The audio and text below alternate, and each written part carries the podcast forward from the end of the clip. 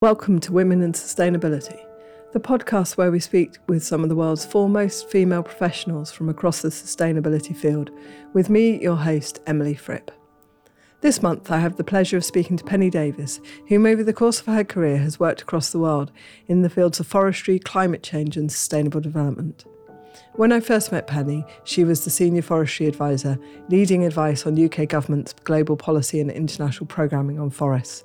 She's led the UK government and the European Union delegations in international forest policy making arenas, including at the United Nations and the World Bank, and has played a key role in developing the European Union's Forest Law Enforcement Governance and Trade, the FLEGT Action Plan, and she coined the term. More recently, Penny was International Director for Natural Resources and Climate Change at the Ford Foundation, where she worked to provide support to rural communities and Indigenous peoples in the Global South. You'll see that working with and advocating for local communities in the field of forestry and climate change mitigation is a key passion of Penny's, and I can't wait for you to meet her.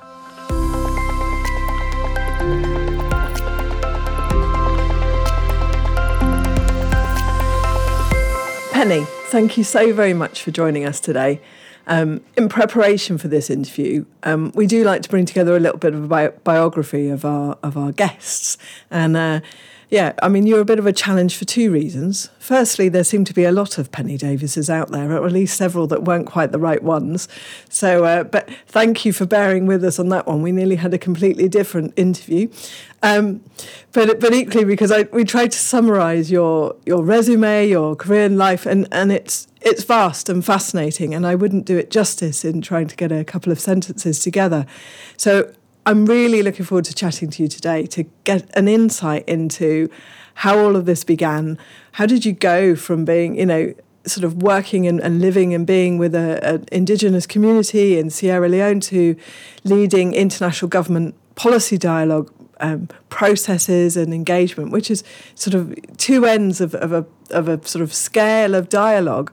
But I'm sure there are probably lessons you learned in that very first job that, you know, you take forward into these high level discussions and you kind of think, thank goodness those women taught, taught me that, that little trick back then several years ago. So, I mean, it's a huge pleasure. Thank you very much for taking the time out and joining us today. And so to sort of get us going, I guess. I mean, when I when I was looking at this and sort of thinking about you and how to start, the the what it, what on earth enticed you to get into this space and and take up that first job of being in the middle of sort of Sierra Leone? I mean, that's that's some place to go. I mean, we're talking a few years ago when perhaps sort of websites and internet and phones weren't quite the same as they are today. I mean, how did that all happen? And, and what drove you, I guess, to sort of that first job and that making that first step into this world? Yeah. Oh, well, it's a pleasure to be talking to you, Emily. This is uh, uh, an interesting topic. I mean, I suppose my, my career started really with my childhood, you know, before I became an adult. Um, my mother uh, was a very strong influence in my life, and uh, she gave birth to me when she was 39, which was considered old in those days. Uh, and she went to work in northern Nigeria in 1952 Crikey. before before independence, and she lived there for 27 years. So, you know, some of my childhood was in northern Nigeria. She worked in Adamawa province, uh, where Boko Haram is now active. Oh, wow. Okay. Uh, and she yeah. was one of, a, ironically, a handful of women education officers, and her job was to persuade Muslim chiefs and others to send their daughters to school. And of course, you know, wow. girls are being kidnapped up there now. But when yeah. she got married in 1957, she lost her job, and she was deemed to have resigned by marrying. And this mm. this rule was known as the the marriage bar and the British Foreign Service only lifted the marriage bar in 1973, and its dark, straight shadow, you know, still lingers in, in the norms and mores of governments across the world. And I think that really convinced me that I, I had to kind of, you know, I was going to go into a profession and, and work internationally. I, I, for a while, I went to Kaduna Secondary School in northern Nigeria. Uh, so it wasn't a surprise that I then decided to do when I left university, do voluntary service overseas, VSO. I didn't go to Nigeria, but as you mentioned, I went to Sierra Leone. So that was one of my first jobs in 1981. Um, it's, it's it's amazing, isn't it? I mean, my first job was in Papua New Guinea, and and and sort of getting on a plane and waving goodbye when there's no internet, there was no. Um, there was no phone. I mean, there was a fax machine, and we used to write, and it take a month to get a letter from people, and a month for mine to get there. And I don't know if I'd do it now, or if any of my daughters or friends said to me, "Oh, I'm going to go and do that," I'd be a bit like, "Oh, are you sure?" Yeah, no, it was it was very funny actually when I was. Uh, uh, as I was getting on the plane to fly to Freetown, my father, who was kind of rather straight, he was, you know, my mother was much more, if you like, slightly more radical than my father was. Uh, he also worked in Nigeria, right? But uh, he, he, he gave me his pedometer and said, walk the land to get to know the people. And then ended just as I was going through, you know, immigration or wherever, uh, said, and if a snake bites you on your toes, shoot your toe off, which I, you know, was a very sort of kind of colonial type stereotype kind of thing to say, so I left. yeah, and, and I, I, I, I taught and worked in adult literacy in what was then a relatively remote and rural part of Mende Land, near the Liberian border. And I lived in a rural community with a Mende family on the compound of one of the relatives of the local chief, together with his various wives. And there I learned how all his wives worked together and they helped each other. And the best place to talk to women and where they discuss issues important to them was by the river in the late afternoon at laundry time. You know, washing where people they wash their clothes in the river. Uh, and so, and yeah, it's a culture where women were subservient to men, but in some places they were active decision makers, like in running the local market. And there was a female chief nearby holding political office, but women chiefs were not very common amongst the Mende.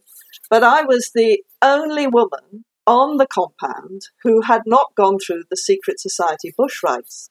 So I was one of the few women who had not suffered female genital, you know, mutilation wow. or circumcision. Yes. And yeah. the practice of circumcision on daughters is still very prevalent in Sierra Leone today and more common among poor rural families where mothers have not had a chance to go to school. So for this and the reasons, you know, my mother's um, sort of history, I've always felt strongly that secondary and, as well as primary education for girls, particularly in rural areas, is very important.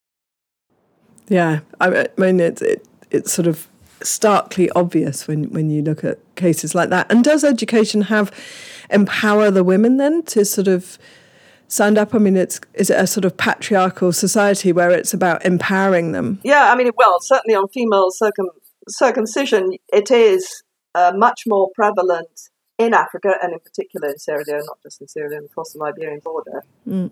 with uh, uneducated, where uneducated women are mothers, and in particular, that's in rural areas where there are less educated women. We, we can come back to that because for me, that's influenced me in all the over 35 years that I've worked in international development. I mean, main, mainly in Latin America, actually, not Africa, but also Asia, Bangladesh, and Indo- Indonesia.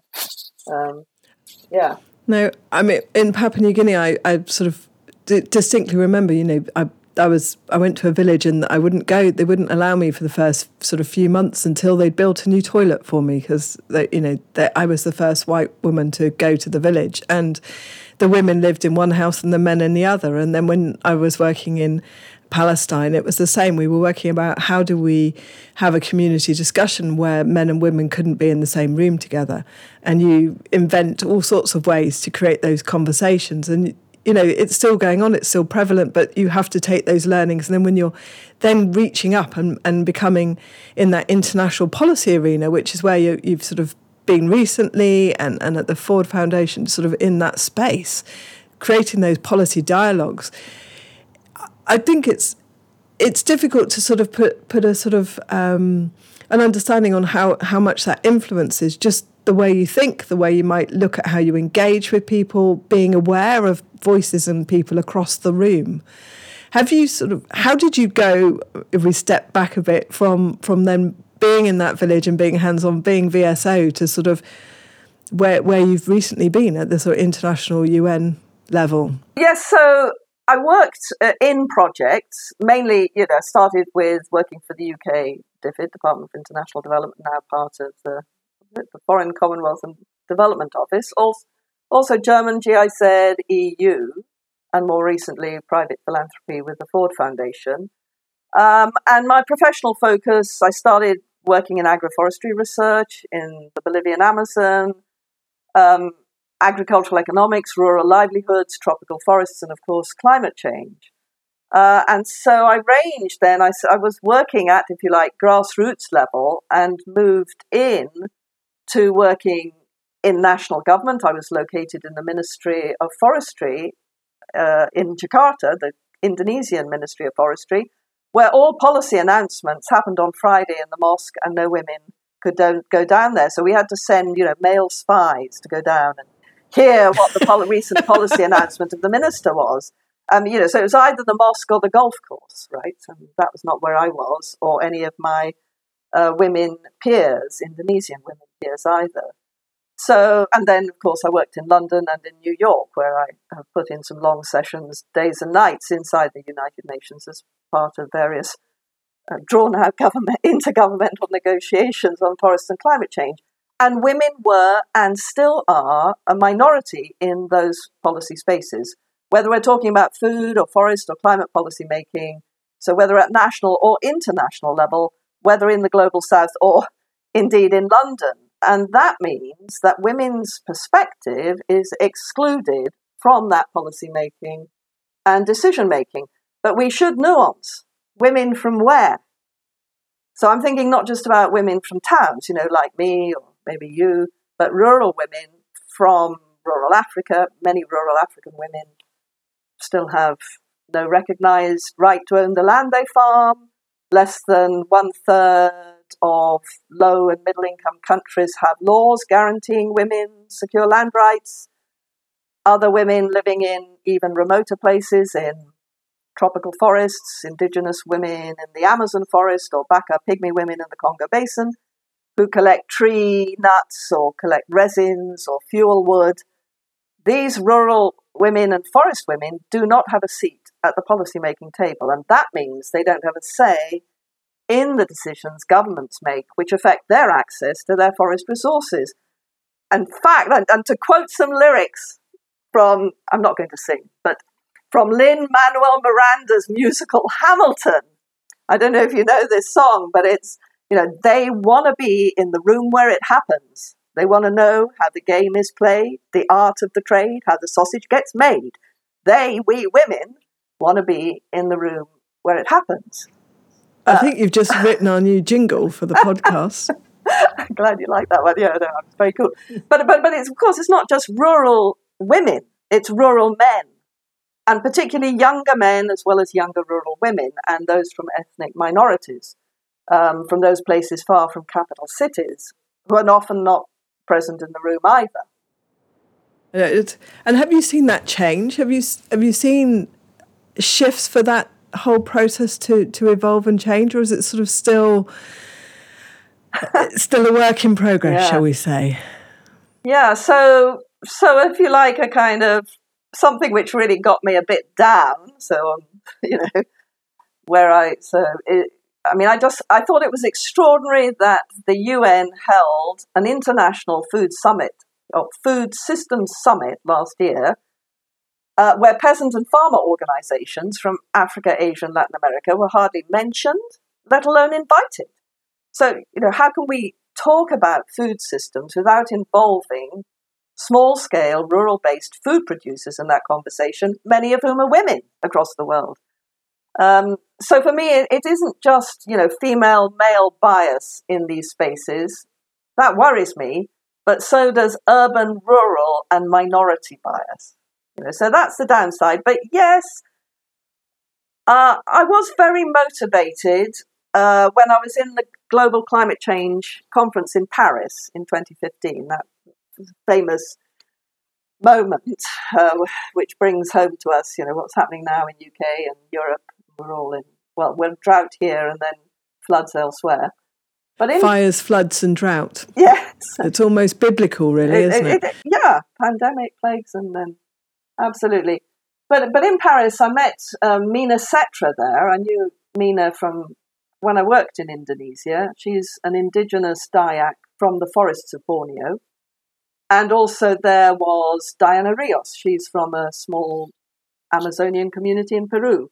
And from Diana's community, it takes several days by canoe to get to the nearest town, then another 10 hours by road to Lima, the capital, and an even longer flight then for her to get to Paris. But actually, by being there physically, they were able to speak firsthand about how their communities and forests are being affected by illegal loggers, palm oil companies, and also about what they're doing con- concretely and in practical terms, what they're doing to protect their forests and lands. And by doing so, trying to help protect our climate and reduce, uh, you know, these uh, very extreme weather events that we're suffering now. So uh, I was I was just so impressed, despite facing challenges of that those long journeys and then tragedy. Some of Diana's family had recently been killed by illegal loggers. They both had such positive and practical mindsets, which policymakers or we all could learn from. You know, so so for me that was a really moving and vital, vivid moment, which has given me hope, if you like. Yeah, important hope, and it's it's a sort of it's it's a difficult one to, to sort of get across to the policymakers that that Neil need to be there, and it's it's always a pressure of time, and then obviously big corporates, big business, big bucks that sort of influences the process, influences the discussions, and like you say, I think it's invaluable when you do hear firsthand from people. We had very similar at the Amsterdam Declaration Partnership meeting in June this year, where hearing from Indigenous tribe leader in from the Amazon and the day to day life that's there, and we all know about the loss of the journalists that happened recently. You know, it's it's ongoing, and we we tend to forget that this is actual it's people's lives. I mean quite literally people's lives as well as just survival and food and stuff and giving people that voice and a, and a way to to voice. And how do you stand up against big corporates big politicians? And like you say a lot of which are still very male dominated in terms of down the club or down the golf course making decisions and you're never quite sure what what decision is being made until perhaps it's too late it's a foregone conclusion, and perhaps a meeting can be a bit of a, a sort of, oh, of course we met. We met with people and we've ticked it off the list. Yeah. Do you, it's, it's interesting, you know, I was recently involved in um, some work for the Rights and Resources Initiative, an NGO based in Washington, D.C., which works worldwide. Uh, and we were part, I was part of a team, and we interviewed amongst us all a hundred leaders from Indigenous peoples and local community networks and community based organizations. Some of them in capital cities, a lot of them actually in their rural villages. It was a real effort, you know, WhatsApp and then internet connections breaking down and all this. But anyway, a hundred people, rural, mainly rural, from across Africa, Asia, and Latin America. And I was very encouraged how a growing number of strong, articulate, young rural women are now in leadership positions in their own community organizations in their oh, villages. Fantastic. And some of them, you know, if you look at Nepal, for example, have been elected to local government. Um, one woman from a community not accessible by road has been elected to Congress, an indigenous woman in Brazil. And these women, you know, who are becoming professional lawyers, environmental lawyers, foresters, uh, one that's starting to make films, becoming a filmmaker, you know, they are starting to move into decision making spaces. But, of course, access to quality education or informal learning opportunities in remote rural areas is still a barrier for many. And I, I would really, you know, urge donors and funders to support strengthening of community-based organizations and women's participation in those spaces because I think working with women in forest communities where they live is a governance issue. It's about building bottom up democracy. Democracy with women at the heart, rural women, indigenous women, women from remote forests. And that takes time and patience because it means, you know, getting out of the office, hanging out on the riverbank. Uh, it means working from the roots up, the ground up, to support greater parity for rural women in farmer organizations, in local indigenous and community forest organizations. But that then creates the foundation for inclusive political systems more widely as they move into the formal decision making places, right? Uh, as well as, of course, reducing economic uh, inequalities. Uh, so, for, so for me, I think uh, you know there isn't so much of a distinction between working at grassroots or working, you know, at the grass tops. Uh, but what is important is that it isn't just like having a whole lot of civil society or NGOs on the outside of policy making spaces, you know, Greta Thunberg. I mean, obviously that kind of pressure is important, uh, but it is uh, rural women or women from rural backgrounds and forest backgrounds being able to get in as formal, formals into the formal spaces. Uh, so they are actually part of the decision making process and their voices are not just, you know, on the outside. So, I mean, there's huge pressure, and, and we're coming to, to the end now, and I, we could sit and natter for ages, but there's huge pressure for, for urgency. Um, as we just said, you know, I mean, uh, what's going on around us, I mean, climate change is not something you can ignore anymore. Um, looking after the world's resources and farming and humanity is, is so fundamental that I don't think you know, there, there is a pressure for speed and urgency and create change, global change. How do we get this going at space? And there, there's a pressure for that versus if we don't include women and communities and rural people who's, who are the stewards of the land with which we are so dependent on, that's more time consuming. How do you sort of juggle or justify or, or convince the powers that be, whoever that be, that, that it is so important to do that. Otherwise, you've sort of got these parallel universes working at different speeds, different political processes, and but you can't do one without the other. I mean, without bringing the local communities along on this journey, we won't have any resources left. Yeah. I mean, I think, you know, there, there, there's still a few of us around who try, well, I'm I'm now sort of I'm writing a book and working you know part time, but I spent quite a lot of time trying to make sure that if I was in a policy space and there were were people on the outside that uh, they could come into the room with me, even if they weren't on the podium, right? Although at Glasgow, there were some rural and indigenous uh, uh, people and leaders and women who spoke in the formal podium, you know, and hats off to to UK government, etc., who, who tried to make that happen, and those uh, on the inside um, who, who, did that, right? So, so I don't, so I don't think it's easy, but I think once you get voices on the inside, then you know policymakers realise uh, the importance of listening to a slightly different perspective. I think there are huge barriers at grassroots level. I would say a lot of community organizations in Africa, in Latin America, are very male dominated. You know, it's not just at policy level, it's not just, you know, big companies.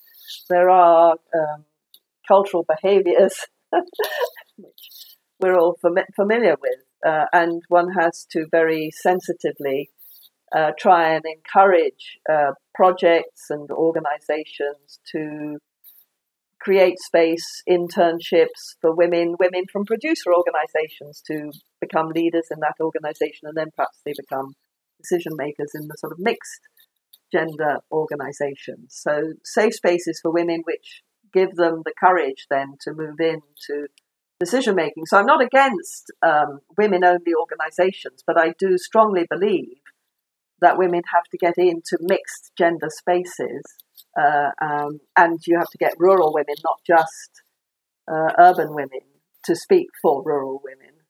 you know, in, in their countries. So, uh, etc. And uh, because you know, we I have more in common with you know a, a woman sitting in in Monrovia or Kampala or, or Brasilia uh, than I do, and they do with maybe a rural woman, sort of on the outskirts of Belém or the Amazon, yeah, etc. So, so that's very important. Um, but I'm very optimistic. I mean, it was difficult for me to get into. I was one of the few people when I started working with ODA, the Overseas Development Administration, then became DFID.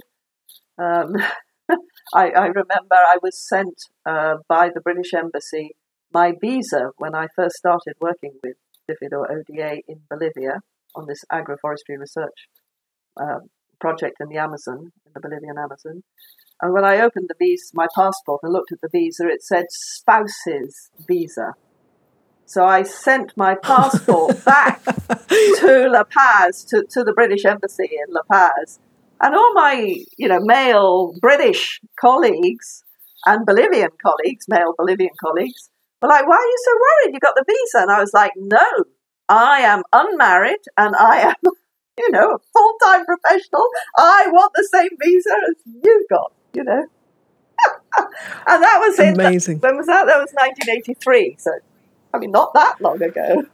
Not that, and I and, and I suspect things haven't all changed that much in certain places either. So, Penny, it's been an absolute pleasure. I was going to ask if you've got advice for you know, sort of women coming up and how to get started and, and stuff. I mean, any final thoughts of um, inspiration for, for yeah. future generations? Yeah, I mean, I, I think it's difficult to, to go out and, and do voluntary work and get practical experience. My job in Sierra Leone, I was paid 20, 20 pounds or $20 a month or something. you know, I, you know, not hardly enough to buy the food, let alone the beer and uh, whatever. Uh, so it's quite difficult to get that kind of experience. I really would encourage people to to focus on a profession as a woman, uh, and also try and get, if you're wanting to work in international development, to get some practical on the ground experience before trying to move up into project management or policy making and programming. Because you know, without that depth, uh, it's difficult for you to really have quality breadth uh, when you get up to the sort of higher level, and and it's much yeah, it's much more important what's happening on the ground sometimes. I, I, th- I think we we've had a privilege uh, not only talking to you today, but just in in be, both of us being able to live firsthand in some places where I don't think you can go and do that now, like you say, and it and yeah, it's something I definitely treasure. I hope I have an opportunity to share with others. And uh, and it's been an absolute pleasure learning some of and hearing some of your stories today. And um, thank you so very much.